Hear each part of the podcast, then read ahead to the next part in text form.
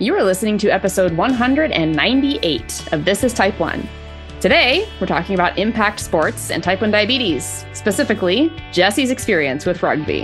And since I have zero experience at all with any type of impact sport, Jessie, please take it away. All right. So, when it comes to impact sports, there's a lot of tricks and tips that you can get from multiple people, multiple sources, but it's kind of hard to get into just because it's such a unique experience from the day-to-day life that everybody lives that it's can kind of throw your blood sugars a little bit for a loop, but you know, it's all good. We just kind of figure it out and we go with the flow. That being said, every diagnosis is fluid. So if your doctor tells you, hey, this really isn't like a smart idea for your diabetes right now, I would probably listen to your doctor and go with that rather than listen to me and be like, oh yeah, definitely go hit another person or go hit something and cause more trauma to your body, even though your doctor is severely warning you against it. So please don't do that.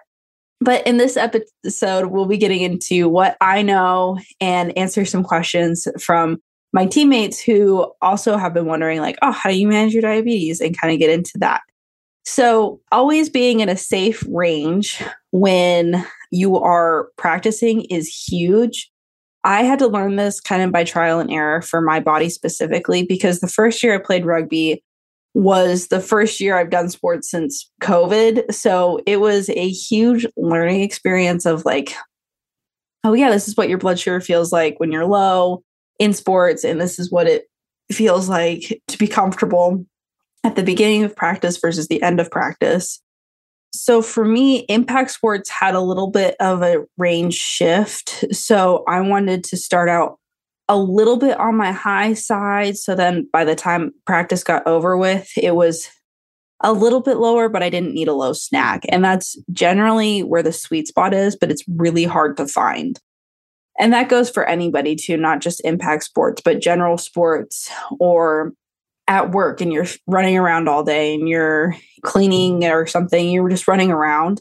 You always kind of want to like if you're doing something physical and you know your body well enough, maybe starting on the higher side to start with and then progressively like lowering your blood sugar naturally is always a good thing to do. So my range from when I started was usually between 150 to 170. And I really liked it there because then by the time we got done, whether it was just conditioning, just contact, or even scrimmaging, by the end, I would usually be about 70, 80 in the blood sugar range. And I felt really comfortable with that, comfortable enough to where I could drive home, go home, wouldn't have to wait for stuff to get over with or like have to do a correction for anything.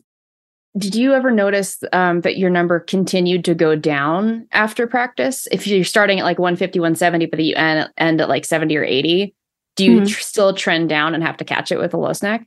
I used to do that a lot in high school. I remember that because we, I've talked to my doctor about that one time. I was like, listen, this isn't really working. Keep going low. I would just progressively drop.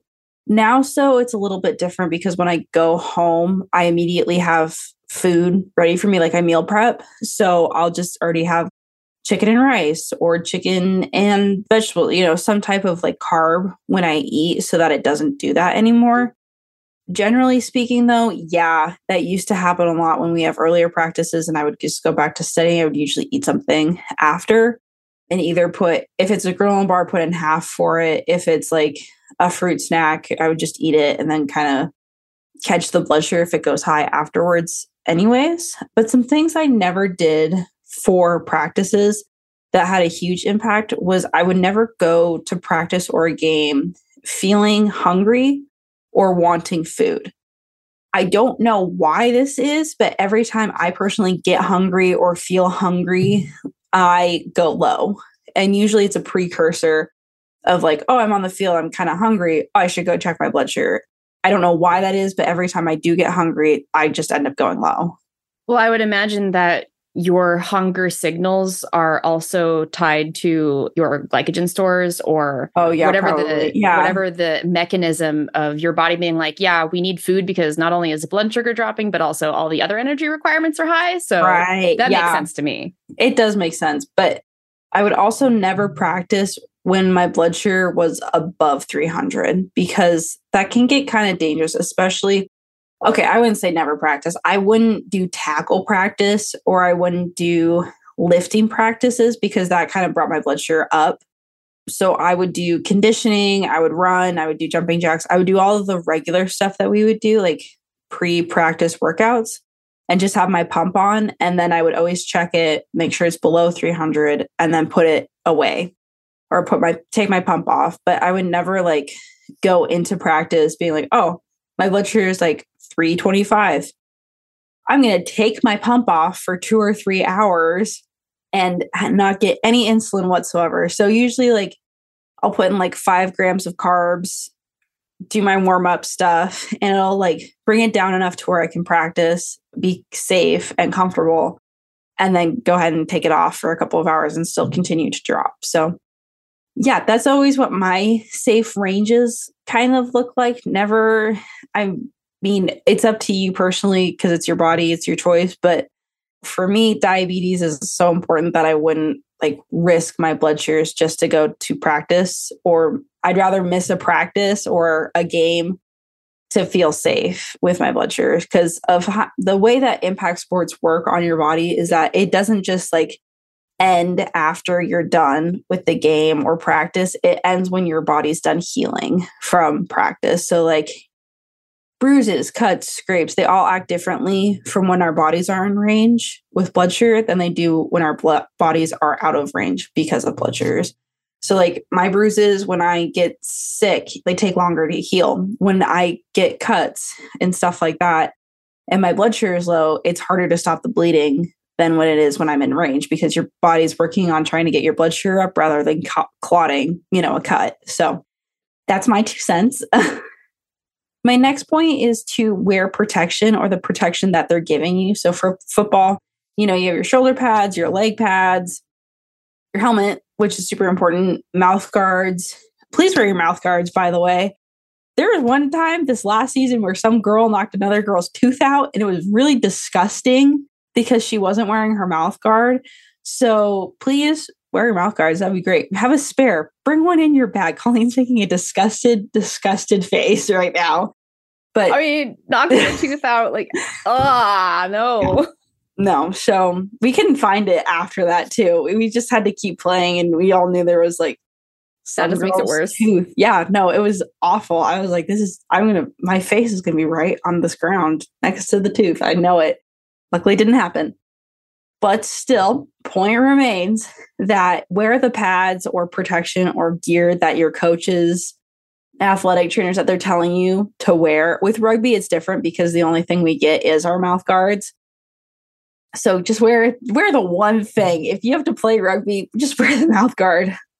So for me with patches, that's a little different. So as we all know, I'm sure that, you know, we've all caught our arms or our patches on like a door or a wood frame or ran into something and we take it off and there's like a small bruise there. Oh. So on the day before Mother's Day, we were going to go on a hike and I go out onto the balcony to put sunscreen on and I I just I bump my sensor against the sliding door and it's done. Yep. It hurts. It right off. Yeah. That is the worst thing ever but yeah, so we've all done that. For me, my coach, when we're playing in 15 season, she makes me wrap my arm in like athletic tape and pre wrap because she doesn't want it falling off because that's gross on the field. And two, I also don't want it falling off or causing bruises or I don't want somebody getting a cut from me wearing my medical equipment. And I know that sucks, but like it might be safe to have like the extra sticker the extra wrap, whatever it is that you need to like cover an exposed patch might be a good choice specifically with diabetes. Also, take your jewelry out. And no one wants a ripped out piercing. That can happen as well, especially with contact sports. Well, this is all rugby stuff. I don't know really about other contact sports. I'm sure the same rules apply, but always having that like good equipment and not having like exposed sharp pieces of metal or medical equipment is always an option. That kind of wraps it up for that. And then also having good shoes or footwear. So everything starts in your feet. That's why doctors check adult diabetics for foot stuff. Like they always tap your foot with that thing and make sure you have feeling in it because everything does start in your feet. Your foot feet have so many like nerves and like so many bones and like feelings and stuff like that. I don't yeah, can you explain this better? well, they're also the furthest away from your heart. And so right. the feet is where you're going to find signs of diabetic neuropathy first. And that's why the doctors will check that most often. Right, exactly. So it's so important to have good footwear because when problems start, they start with your feet. And not only that, my mom just had surgery on her feet. And because she wasn't walking correctly on the one foot that she had to have surgery on, it screwed up not only her foot on that side, but also her knee. Her hips are now out of line, her knee on her other side, and also her ankle because it all, she was mm-hmm. walking weird on it for so long, it caused her to she was compensating. To, yeah, she was learning how to walk the wrong way. Now she has to relearn how to walk the right way. So I guess it's good that my chiropractor adjusts my hips by like yanking on my legs if my feet yep. are not the same length. Yep. or if my legs are not the same length. Good he does choice. it every week. Yes. As he should. but yeah, definitely getting your feet checked. And then also for me, we wear cleats. So I like the ones with ankle supports more than I like the ones that are cut off below the ankle, just because I know I have a tendency to be clumsy and fall and trip over mm-hmm. stuff. So I'd rather have that extra support, especially with diabetes, that your feet are the first things to go. You know, that's why you see older type 2 diabetics or even older type 1 diabetics missing toes because they couldn't take care of their feet well enough to keep their toe, which is disgusting. But, you know, you have to take extra good care of yourself, especially your feet when it comes to sports, impact sports, any type of thing that you need, like specialty footwear. With contact sports, I've also learned to carry Aquaphor everywhere I go. I have Costco tubs full of Aquaphor because I have gotten so many cuts and scrapes and so many scar tissues, not only from rugby, but also from diabetes with the scar tissues and peeling stickers off and not peeling stickers off and bad sites and going into arteries, you know, all of that stuff that you are afraid of as a diabetic of happening, it does happen. Aquaphor definitely helps a lot and always helps me prevent scar tissue from happening. Because one, you can't pick at it, like you can't pick at your scab.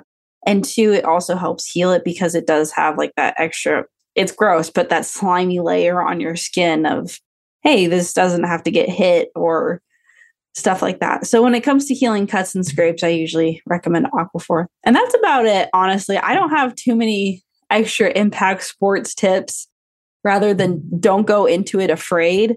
And that's just in general, don't go into contact afraid and you'll be fine. So yeah, that's all I got. all right, then now it's your turn. Do you guys have any experience with impact sports? So anything that's not rugby that we would like to, that you would like to share your experience with?